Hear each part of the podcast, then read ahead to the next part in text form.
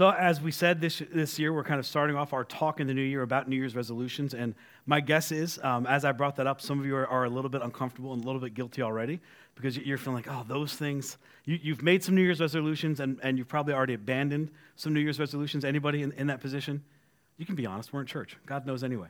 You made some, you abandoned some. It's how it goes. You're feeling a little uncomfortable. We're going to talk about it anyway. I did have this interesting thought this week. It's completely irre- irrelevant but it, it's interesting nonetheless. I don't think Jesus ever had to make a New Year's resolution.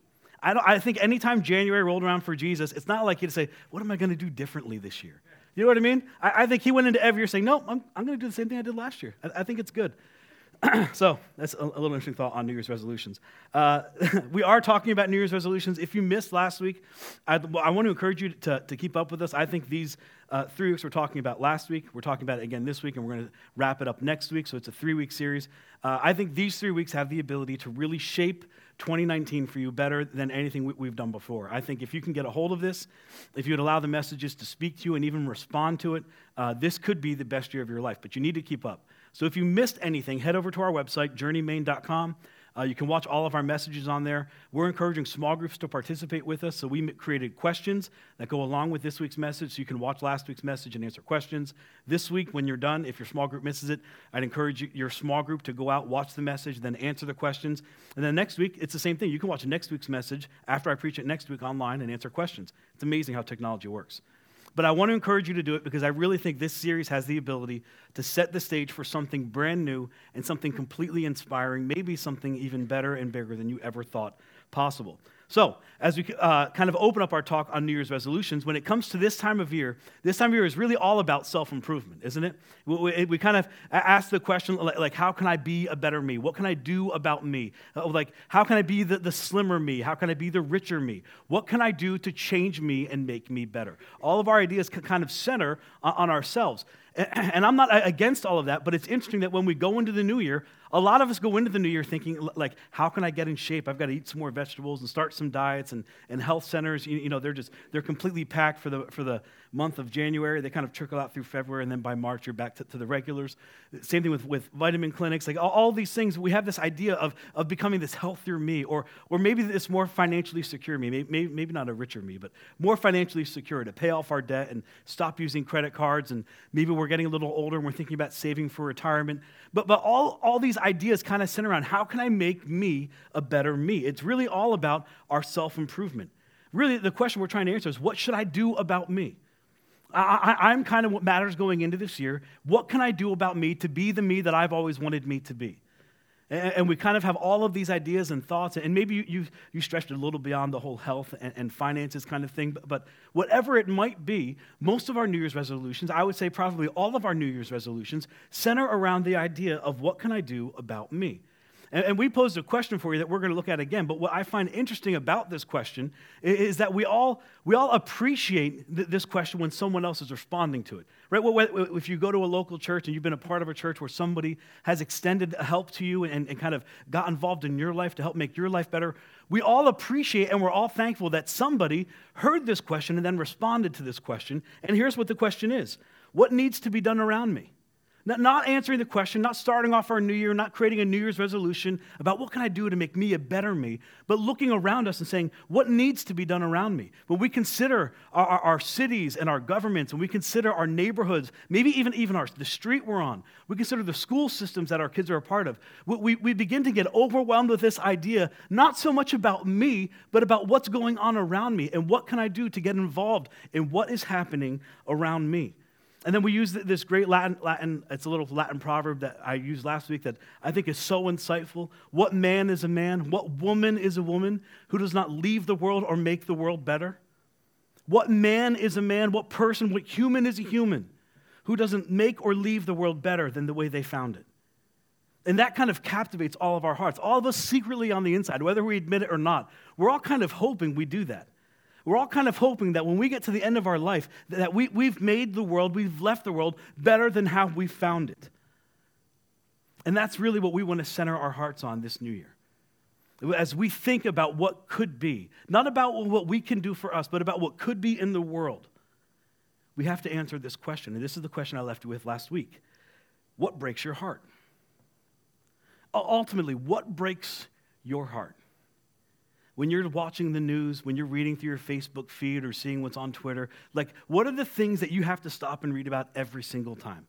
It could be flooded with news. People can tell you about 10 things going on in the world, and you're, you're just like, yeah, that's too bad. Yeah, that's too bad. That's too bad. I hope somebody does something about that. And then they say one thing, and every time they say it, there's just this, this pit in, in, in your stomach that begins to form. You're just, you're unhappy, you're unsettled. Of everything else that's bad, you begin to say, no, you almost get angry. No, something needs to be done about that. Somebody needs to do something. I can't believe we're in the 21st century and this is still happening. Somebody needs to put an end to that now.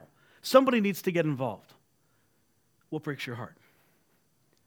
When you look around your city, when you look around your neighborhoods, when you look at your school system, when you look at what your kids are dealing with, or what your, your children's friends are dealing with, or what your friends are dealing with, what breaks your heart? What keeps you up at night? What makes it that you can't go back to sleep once you wake up and you think about it? What's the thing you try to avoid thinking about because every time you think about it, you get emotional? And you, uh, you, you, you find it even a little bit disturbing because you can't get your mind off it. What breaks your heart?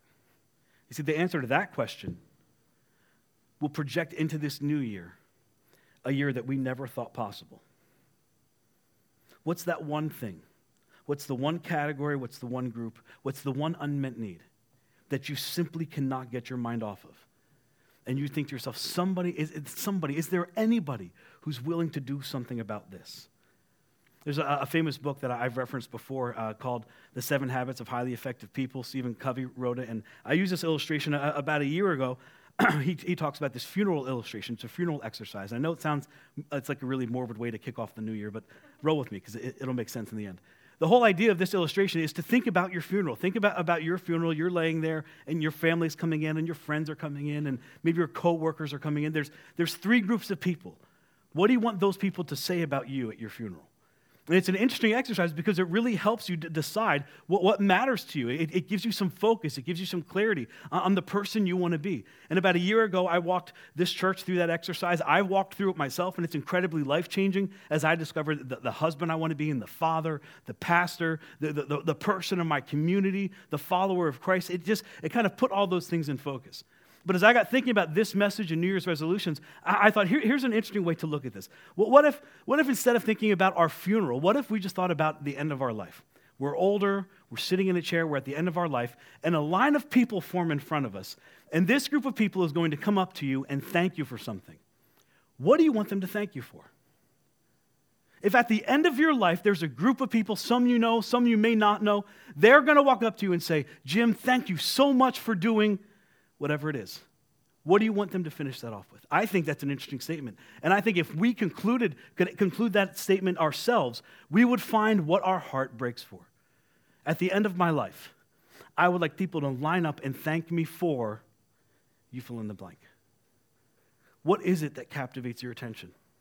What is it that breaks your heart? What is the thing that you just can't shake, that you can't get rid of, that it just lingers and lingers and lingers, and you can't seem to move past? At the end of your life, what do you want people to line up and thank you for?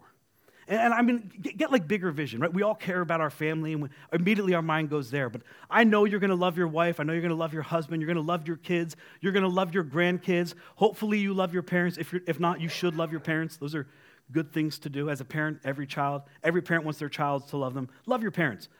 but beyond your family, beyond that, that scope, beyond that kind of small, small idea, what do you want people to get in line and say, Thank you so much for getting involved. Thank you so much for giving. Thank you so much for putting some time there. Thank you so much for maybe sacrificing a little bit of yourself for this. Because if you didn't do that, I wouldn't be here. My life wouldn't be the same. My life would be completely different if it wasn't for you.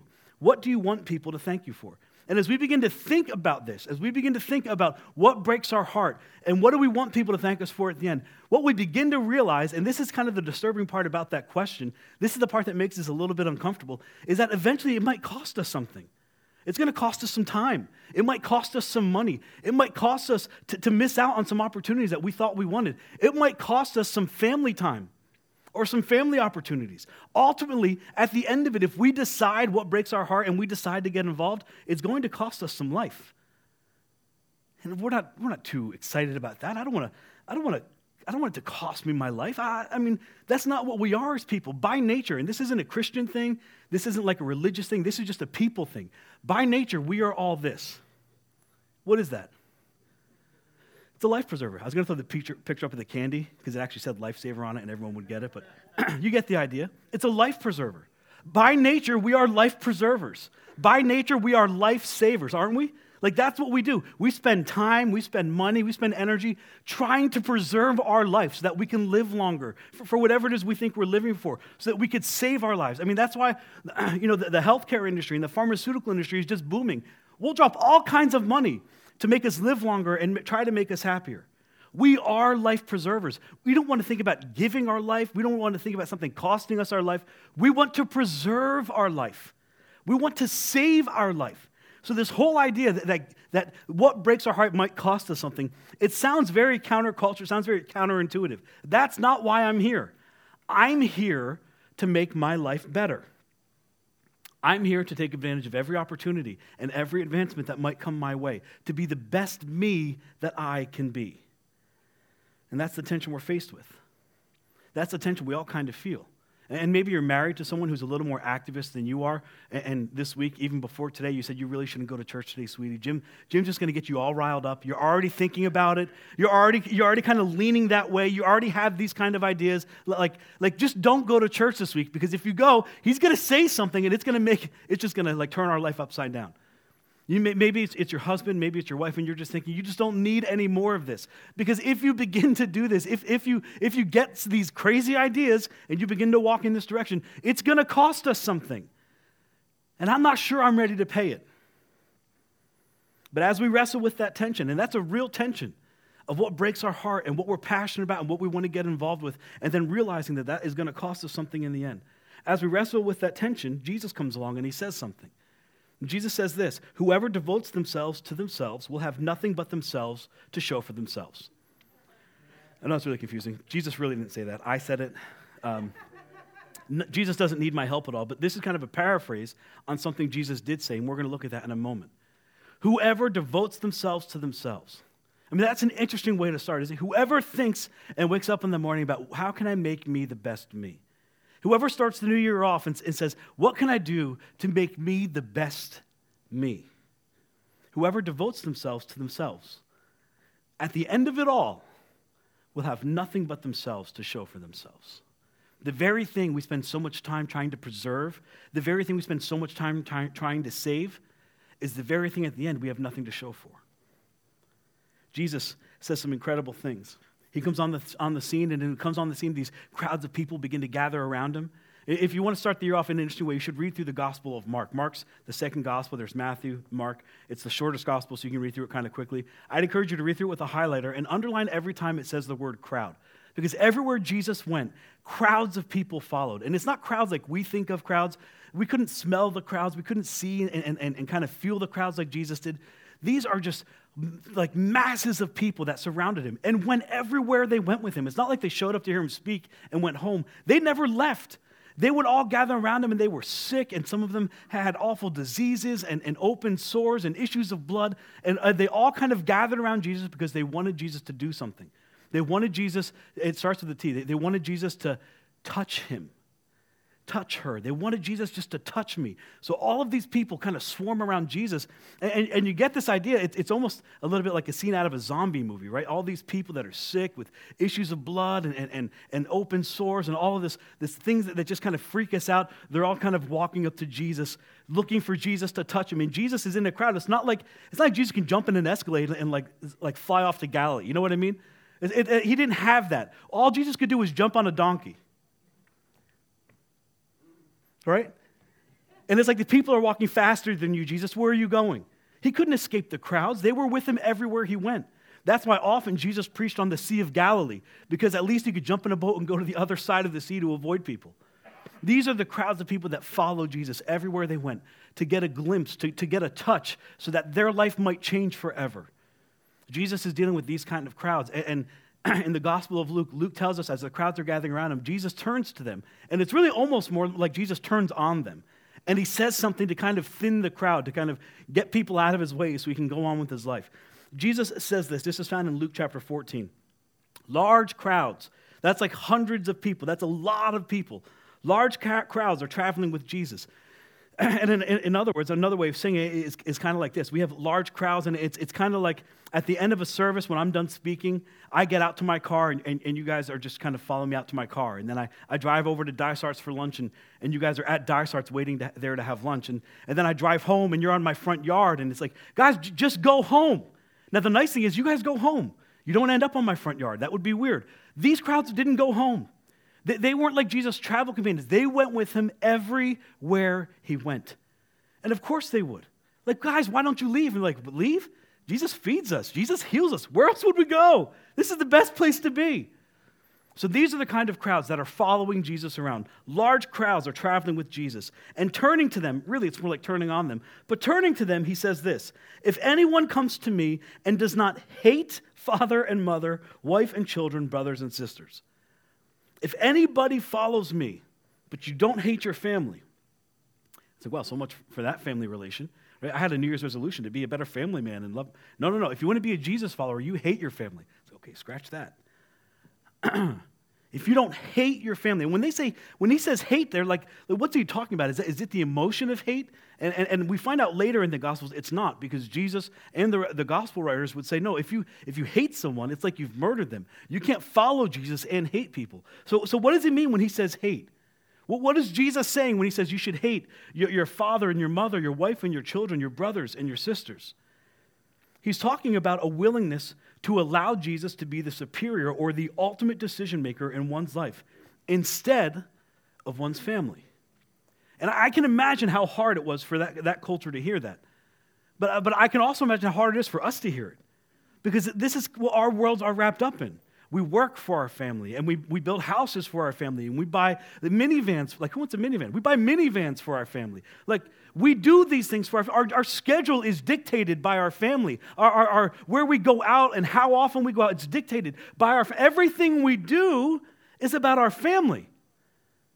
And this is a little bit of, of, hyperbole here, but it gets more and more clear as we read through the rest of the verse. Jesus, he, he, says, If anyone comes to me and does not hate father and mother, wife and children, brothers and sisters, and then he takes it even a step further. He says, Yes, even their own life, or in other words, even you if you don't hate even you, if you're not willing to say, even you shouldn't be the one to make those decisions, even you shouldn't be the one to be that supreme authority. If you're the type of person who says you want to follow me, but, but you, don't, you don't allow these, the, like your family unit, whether it's father and mother, your wife, your children, even you, to be supplanted and allow someone else to be the decision maker, the ultimate in your life, he says, You're not my follower. And really, of course, he's not, because to be a, a true disciple, to be, to be a true disciple is to say, I, I am a follower and I'm following you. Whatever you say. Jesus, the answer is yes. Now, now, what's the question? Not my will, Lord, but your will. Not my way, Jesus, but your way. You tell me where and I'll go. You tell me when and I'll go. You tell me how and I'll do it. The answer is yes, Jesus. You, you just have to say when, where, and how, and I'm in. You can't be a, a, real follower, Jesus says. You can't be a real disciple. You can be my travel companion. You can eat the food. I'll heal you. But you're not a real follower. You're not a real disciple until you're willing to supplant the authority, the, the current authority of your life, the current decision maker of your life, and allow me to sit there. And then when he says to hate your own life, He's not talking about feeling bad about yourself. He's not, he's not talking about, about hating your life and resenting your life and wanting to end your life. He's saying, Who in your life is calling the shots? Is it you? You need to be willing to even supplant your dreams and your desires and your decisions and allow me to sit on the throne. Because I can do more with your life. I can show you the possibilities and the potential that you never thought possible. And then we look at this and we look at these New Year's resolutions and, and you know, I'm not against any of them. I hope you accomplish them. I hope you, you, you, can lose weight. We all have some weight to lose. I have some weight to lose. I hope you learn to eat right. Eating vegetables is a good thing. I hope you lose some weight. Getting out of debt is a good thing. As a matter of fact, this week at, at Journey, I asked you guys at the end of last year to help make this year, the end of last year, the best ever, and you did. We paid our final debt payment on uh, what we used to launch the church two years ago. So as of today, we're currently debt free. I think getting out of debt is exceptionally important. I think getting healthy is exceptionally important. I want to be here when my girls are old enough to walk down the aisle and get married. Getting healthy is exceptionally important. But when all of our life revolves around me and what I need and what I want and my self improvement, Jesus says, You're missing it. You're missing it. If everything you do, if, if everything you work for, if all of your goals, if all of your decisions are simply about making you a better you, you're missing life. It's almost like he's kind of saying this the essence of following Jesus is self denial, not self improvement. And that's hard for us because, especially as Americans, because everything's about self improvement. Our economy is built on self improvement, about looking to be, to be the best you, to, you know, fitting into the same pair of jeans you wore in college and being the, the best in shape you've ever been and, and, and having more money in your bank than you've ever had and buying all the toys you've always wanted to buy and, and, and own the car you've always wanted to own. It, it's always been about what are my self interests. And Jesus says, following me is not about your self interest, it's not about self improvement. It's really so much more about self denial. He says, you can't, you can't say you're my disciple. You can't say you're a follower of me and then say, but my mom and dad are going to make the decisions for my life for the rest of my life. You can't say you're my disciple and say, but, but my kids dictate my life and my schedule and how I spend my money and where I go. You, can't be my follower and have somebody else sit on that throne besides me. And then he lays it on him even thicker than. I mean, if that's not hard enough already, I mean, that's, that's hard. He goes even further and he says this. He says, And whoever, whoever does not carry their cross and follow me cannot be my disciple. Again, you can be my traveling buddy, you can be my companion, but you can't be my disciple. And I, I, think when we see this word cross, you know, we get, we get this idea of, of, like sparkly jewelry that hangs around our necks. When we see that word cross, we think, I think we think of all the wrong things. We think of movies, we think of nice polished crosses that hang in old churches as a, as a religious symbol. We have all these wrong ideas. But when Jesus said it to this crowd, they, there was an emotion that went with that word cross. They watched their family die on crosses. They've watched their friends die on crosses. In a few months, they would watch Jesus die on a cross. When they thought of cross, it was very real and it was very graphic and it was very like violent and tormenting. And Jesus saying, I, I have to, to pick up my cross to follow him. Jesus, that sounds that sounds counterproductive. It sounds like I'm walking to my death. Right? We hear these kind of things, and it's like, Jesus, Jesus, like can't we skip to the part where you tell me how to pray to get God to do what I want? Like, can't we just get to the part where you tell me the formula so that I know how to pray to get God to do exactly what? Like, like isn't there something better? Can't we talk uh, about this? Like, let's enough of this, enough of the cross, en- enough of hating. Like, like, can't we talk about those kinds of things? Jesus said, the cross. You have to be willing to pick up your cross to follow me. Sometimes it's a very subtle way of saying it, sometimes it's a very kind of loud way of saying it. But it, you get the, the hint that Jesus is kind of inviting people into something bigger than they ever thought possible, something bigger and broader and better than themselves. It's almost like he's saying, I'm making you an offer, but you'll never be able to say yes to this offer until you're willing to say no to you. On another occasion, Jesus does something similar. This is found in the Gospel of Mark. Again, there's, there's these crowds, they're all around him. Then he called the crowd together. In the first one, he, he kind of did what he could to disperse the crowd. This time, he's calling the crowds to him, along with his disciples. And he says, Whoever wants to be my disciple, don't misunderstand me, not my traveling companion, not somebody who just shows up to church on, on, on an occasion and then goes home, but whoever truly wants to be my follower, whoever wants to be my disciples, must deny themselves. There it is again. It's really not about self improvement, it sounds a whole lot more like self denial, and I, I, don't know that's, that, that's what I signed up for here. Jesus saying, if you want to be a better you, you've got to stop focusing on you and focus on something bigger, bigger, better, and broader. Because left to ourselves, what do we do? We live for ourselves. Jesus said, No, no, you must deny yourself. Whoever wants to be my disciple must deny themselves and take up, and here it is again, that word, take up their cross and follow me. And then he takes the discussion even further. He gets, he gets right to the heart of the struggle for all of us. He says, For whoever wants to, and this isn't just, just a Jim thing, this is an everybody thing, this is a human nature thing. For whoever wants to save their life. And all of us are thinking, Of course we do. That's what we do. We're life savers. We're life preservers. We work day in and day out to save and prolong our life. That's what we do. We are lifesavers. I want to save my life. I want to preserve my life. I want to have my best life now. I, I want all of these things for my life. I, I am a lifesaver. I am a life preserver. He's saying for the, for the people who live that way, for the people who are willing to be honest and say something you've probably never said before, for the people who are willing to say, all of life is a means to an end. Right? And we never say this. We're never this honest with ourselves. But if we were honest enough to say, all of life is a means to an end. My husband is a means to an end. My wife is a means to an end. My parents are a means to an end. My children, my boss. It's all a means to an end. And if I'm really honest, I am the end.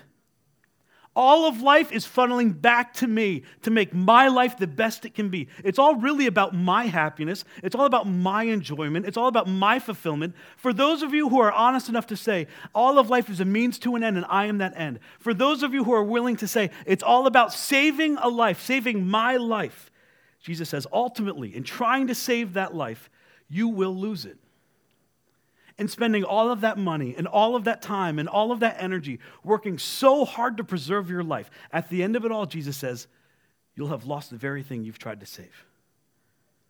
But whoever loses their life for me, and he's not talking about martyrdom. He's not talking about having to sacrifice your life. He's not talking about literally dying for him. But whoever loses their life for me, whoever is willing to say, it's not about me.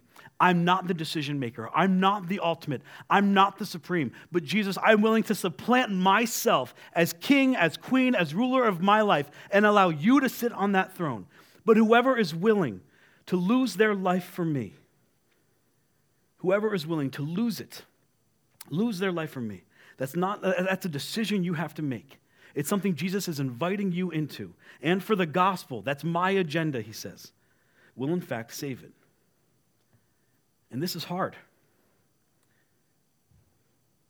But here's what I want you to hear. This was not a call for followers to throw away their lives.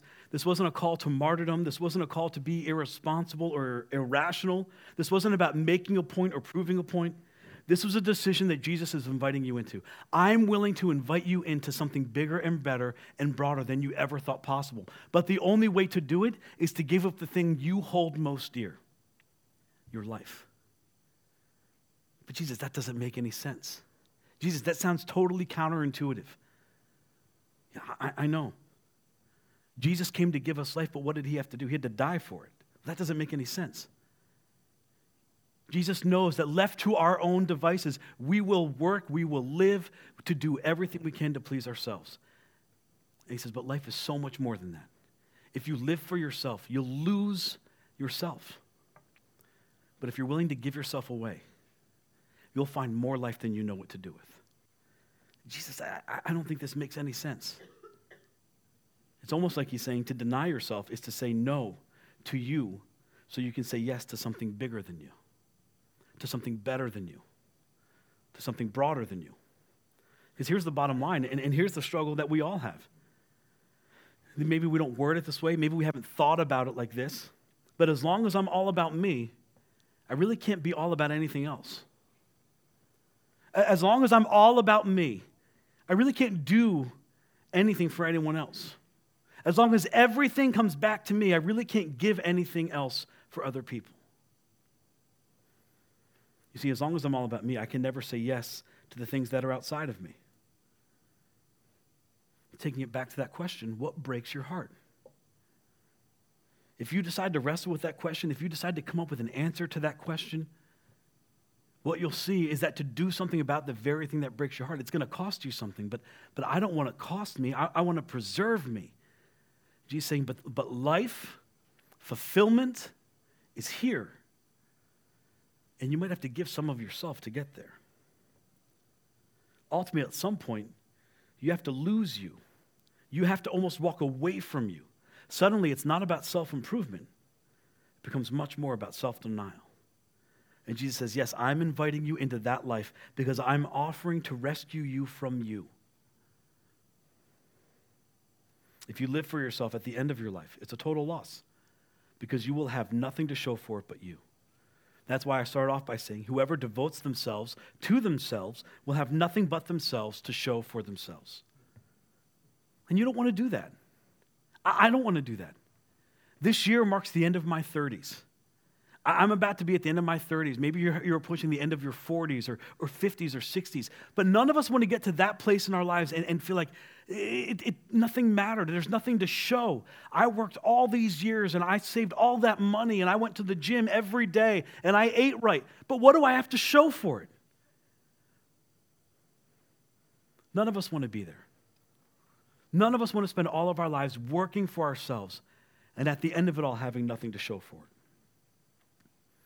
I don't know all of you personally. I don't know where all of you have come from. Of course, I don't.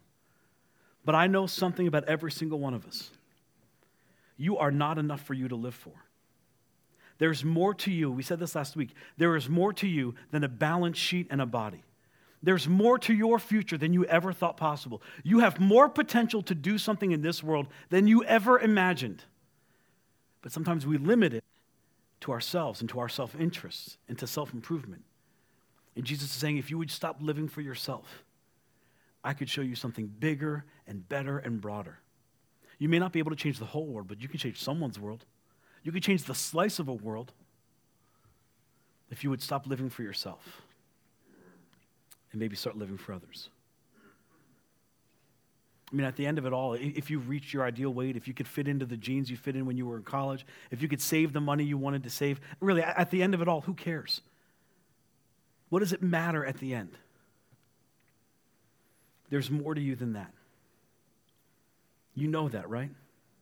There is more to you than that. And you've been invited. And this is what Jesus is saying. And this is, this is why I love being a Christian. I know this might even sound naive, but I don't understand why everyone doesn't want to be a Christian, why everyone doesn't want to follow Jesus. Even if, even if you're not a Christian and you think that that's just absolutely ridiculous, even to follow his teachings, to follow the teachings of Jesus because this is an invitation to something significant. This is an invitation to something unique. This is an invitation to do something that nobody else does. Everybody else avoids this because it's uncomfortable and there's some stress and it's a little bit disturbing. This is an invitation to do something that people dream about doing but never do. Jesus says, I'm inviting you into that kind of life where you can do something significant, where you can do something that matters, where you can change the world around you really what he's inviting his audience to is purpose. Now, and when I was a kid, I, I grew up in church, and I've shared this before. I, I went to a, a, very strict kind of religious church. I was surrounded by religious teachings and, and preaching all the time. Our, our, church had three services that you went to all the time, or someone called you and, and gave you an earful. You got to be thankful we don't do that here. And if you were a teenager, you had to show up to, to, the youth events as well. So I was in church like four times a week, and I always heard about purpose. There, was every youth retreat, every youth event, somebody was talking about purpose, and you got to have purpose and live your life with purpose. And as a teenager, I, I mean, you might lose respect for me when I say this, but I really didn't care about purpose. As a teenager, there were three things that mattered to me I wanted a car, I wanted a job so I could have money, and I wanted a girlfriend. That was it. Those are the things that matter to me. I didn't need purpose. Purpose was for someone else. I didn't care about purpose. All I wanted, I wanted a car. I wanted my dream car. I already had it picked out. I wanted a job that would pay me lots of money without requiring lots of work. If you find that job, let me know because I'm still interested. but that's what I wanted. I wanted that job, I wanted that car, and I wanted a hot girlfriend. I wanted a girlfriend where people would look at her, would look at me and think, he's not much. And then they'd look at her and think, he's got something going on. that's what I wanted. Now, I was warned after I said that first service, I need to follow up with, I got one of those three. Yeah. but that's what I wanted. I really, what I wanted was I wanted to be envied. I wanted people to look at me and think I was more than I was and I was better than I am. I wanted people to look at my girlfriend and my car and think, man, this guy's got it going on, even though on the inside, I know I don't have it going on. I didn't need purpose. Purpose was like an adult thing. That's what adults struggle with, that's what adults are going to deal with. And then you begin to grow up. And all of us, we, we get to the place in our lives, and maybe you're there now. Maybe you've dealt with this for months and it's just been ringing even throughout the new year. And, you, maybe you haven't verbalized it this way, you haven't asked the question this way, but I haven't talked to a single adult who hasn't asked this, asked this question at one point in their lives Does it matter? Does any of this matter? Like when it's all said and done, all that I've worked for, all that I've earned, like, like the house I have, the car, all of those things eventually are going to go away. Cars break down, houses rot, clothes go out of style, computers and phones get old. Does any of that matter? And Jesus would say, if you're living for yourself, no. But if you'd be willing to say, God, it's not about me. God, it, it, I don't want to be the rule maker. I don't want to be the authority. I don't want to be the decision maker. My family's not even going to be the decision maker. Jesus, I, am supplanting myself and I'm making you the Lord of my, my life. I'm making you the, the supreme decision maker in my life. Jesus, I'm not going to live for me, but today I'm going to live for those around me. Jesus says, man, that life matters. And that life can change the world. That's the life people will read about in years to come. We can say, Jesus, it's not about me. It is so much more about you and the people around me you want me to get involved with. What breaks your heart? If you focus on you, you'll be empty. But if you empty yourself, you'll be full. And we hear that and we're like, that doesn't make any sense. Jesus says, I know. But that's how I created you. I didn't create you to focus on you, I created you to focus on other people. And you'll spend your whole life trying to work for you, trying to save for you, trying to improve you. And at the end of it all, you'll have nothing. But if you spend your life working for those around you, serving, sacrificing, giving of yourself for other people, at the end of your life, you'll have it all. I'm going to show you a quick video. This is from, uh, I just need to move this. this is from uh, the church that we've partnered with, North Point Community Church. This is uh, Pastor Andy Stanley. He's going to tell you a quick story about somebody who uh, attended his church and his heart was gripped with purpose. And how once his heart was gripped with purpose, how his entire life started to unfold and reshape in a way that's almost it's indescribable for me, but he's going to put it in words as best he can. We'll roll that video and then I'll come up to conclude the message. I have a friend named Tom Rhodes. Tom Rhodes is an architect by trade, successful architect. And about eight years ago, um, we were talking about needs in the church and serving in the church. And Tom loves our church and is all about creating churches and church people love to attend, love what this church was doing for his family. And his thing was, hey, I just want to help. I mean, my heart's broken over the fact that, you know, there just aren't churches that unchurched people connect to. And I finally found one. How can I help? How can I help? I don't have to go start a church. I found one. How, how can I help? Found out that we had needs with our special needs class. We have this extraordinary environment for kids with special needs on Sunday. And our goal is to create a wonderful environment for kids so that the parents with special needs kids can come and worship and not worry about their kids. I mean, what a gift gift to parents with special needs kids, right? He found out about that. He did not have like this big heart for special needs kids, but he loved our church, loved what we were doing, said, hey, I'll do that.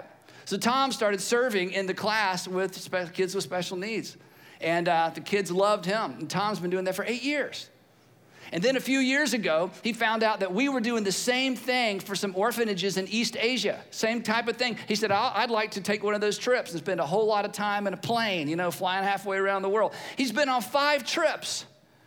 So I, I, heard him, you know, interviewed recently just talking about his experience with all these trips. And, you know, here's this busy guy, he's got family, but his, you know, suddenly he's gotten outside of, of all that and has given his life away to kids and some of your kids.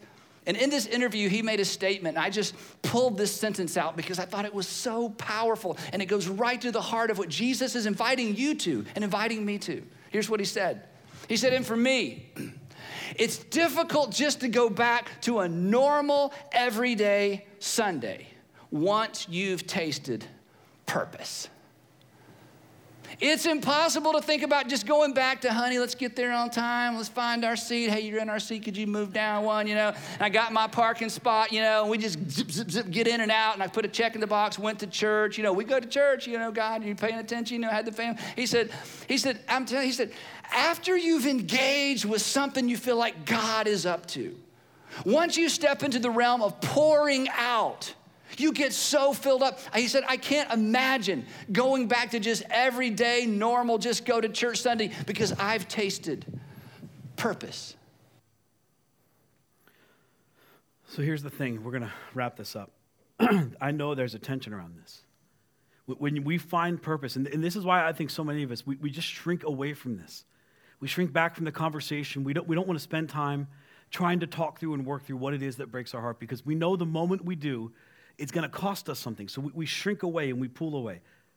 See, it's, it's easier for me. I, would rather like I'd rather go off sugar for two months and, and, and try to eat some vegetables for, for the year. I, I'd rather try to do something over here in self improvement because I can control that. You see, but purpose is always found on the other side of what I'm comfortable with. Purpose is always found on the other side of what's in it for me. Purpose is always found just across the border uh, of my comfort zone. And Jesus is on the other side of that saying, just come on, come on. You wouldn't believe what life would be like over here. But when we hear this, we're so prone to, to, to pull away and to shy away from crossing that line. And Jesus is asking you this morning, I think he's asking all of you this morning, come on, just step outside your comfort zone. See what's over here, see what's in store. Do you know what Jesus calls that? He calls that abundant life that you give your life away and you find more life. And you give your life away and you find more life. And you give your time away and you find more time. And you give your energy away and you find more energy. And you give your money away and you find more money. He said it's the abundant life. To learn to give, then you begin to receive, and then your life begins to flow, and it takes on new meaning than you ever thought possible. And he's inviting you into this. He's inviting you to say no to you so that you can say yes to someone else. And I think that's the best thing you can do this year. Really, the, the best thing you can do has little to do with focusing on you, it has a lot to do with focusing on others. And Jesus is saying, Trust me, trust me, trust me. Step outside of your comfort zone, come across the line, and see the life that I have for you. This brings us back to our pesky little question What breaks your heart? What's the thing that keeps you up? What's the thing that when it comes up, it just torments you and you lose sleep and you get angry and emotional and you think somebody needs to, somebody needs to put an end to that. Somebody somewhere needs to get involved. Perhaps that somebody's you. What breaks your heart?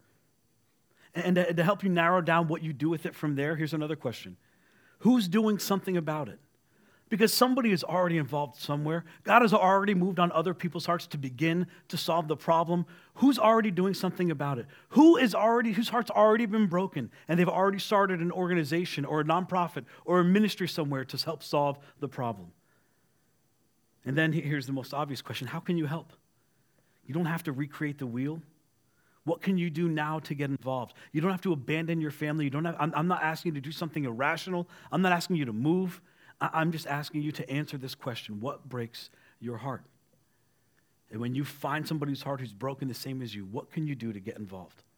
To make the world a better place, which would in turn make you a better person and make me a better person. But to do that, somewhere along the line, we have to say no to you. That's what Jesus meant when he said, Deny yourself. He extended the invitation to be a part of something bigger, better, and broader. And as Christians, we, we believe that when you do, you engage, and this is um, a, a, biblical phrase, you, you, engage in carrying other people's burdens. You decide to carry someone else's bur- burden. And that is like the primary activity of God. That's what God did when He looked at humanity. He saw us and He saw our need. He saw the sin that overwhelmed us. And it, it's not like God flipped the channel, oh, that's too bad. We're going to keep going. He saw our need and it broke his heart enough that he was willing to send his only son into the world to wade like hip deep into our sin to help meet our needs, to offer us forgiveness. God's heart was broken and God responded and God changed the world. And Jesus is extending the same invitation to you. So come on, be a part of something bigger this year be a part of something that can change the world. Whoever devotes themselves to themselves will have nothing but themselves to show for it. But if you devote yourself to more than yourself, you will have more than yourself to show for it. So, one more time, I want you to sit on it this week. If you're in a small group, I want you to answer these questions. I want you to begin to develop your thoughts around what is it that breaks my heart? And what can I do now to begin to get involved? And next week, we're going to conclude this series on resolution. Let me pray for you. Heavenly Father, I thank you for this incredible passage of Scripture, God. I thank you that Jesus, in all of his wisdom, God, he takes something that seems so counterintuitive to us and shows us how it carries out in our life. God, that to live a fulfilling life, to live a life that matters, to live a life of purpose, we have to live a life that isn't about us.